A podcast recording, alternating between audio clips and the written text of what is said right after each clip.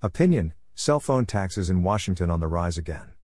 Mark Harmsworth of the Washington Policy Center details a recent study that reveals Washington state has increased cell phone taxes another 0.5% in 2021, bringing the total to 20.02%, the third highest in the nation.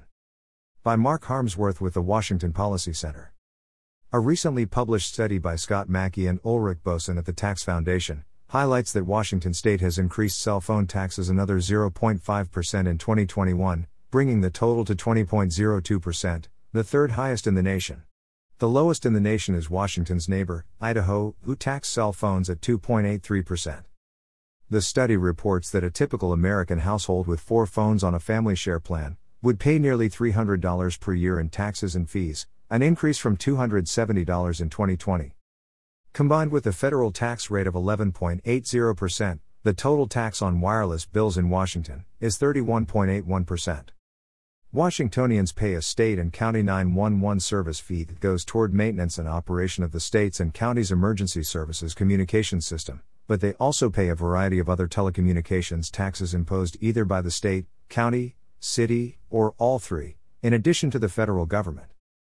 Not all wireless subscribers are subject to all the taxes and fees listed below, but a common tax burden is made up of Federal USF plus state E911 tax plus county E911 tax plus state telecom sales tax plus local utility tax plus city telecom sales tax plus regulatory cost recovery fee. Local and state governments often will sneak in small annual increases to utility taxes. Wireless is considered a utility since the fee structure is so complicated. For the average consumer, unraveling which part of the fee increased, since many increases are small, is not worth the effort. Over time, however, the small increases add up to the high wireless taxes Washington consumers are paying. The wireless tax increases, despite increased use of wireless devices during the pandemic, is particularly troublesome since many consumers' only method of communication is a wireless device. For the unemployed, forced out of work due to state mandated layoffs or workers in entry level jobs, every tax increase, no matter how small, has a negative impact on the bottom line. The Washington state legislature and local taxing municipalities should not consider wireless tax increases when so many Washington consumers are struggling with the impact of COVID 19. The silver lining is Washington used to rank higher against the other states, but that's not much consolation when the bill comes due each month. You can read the entire study here.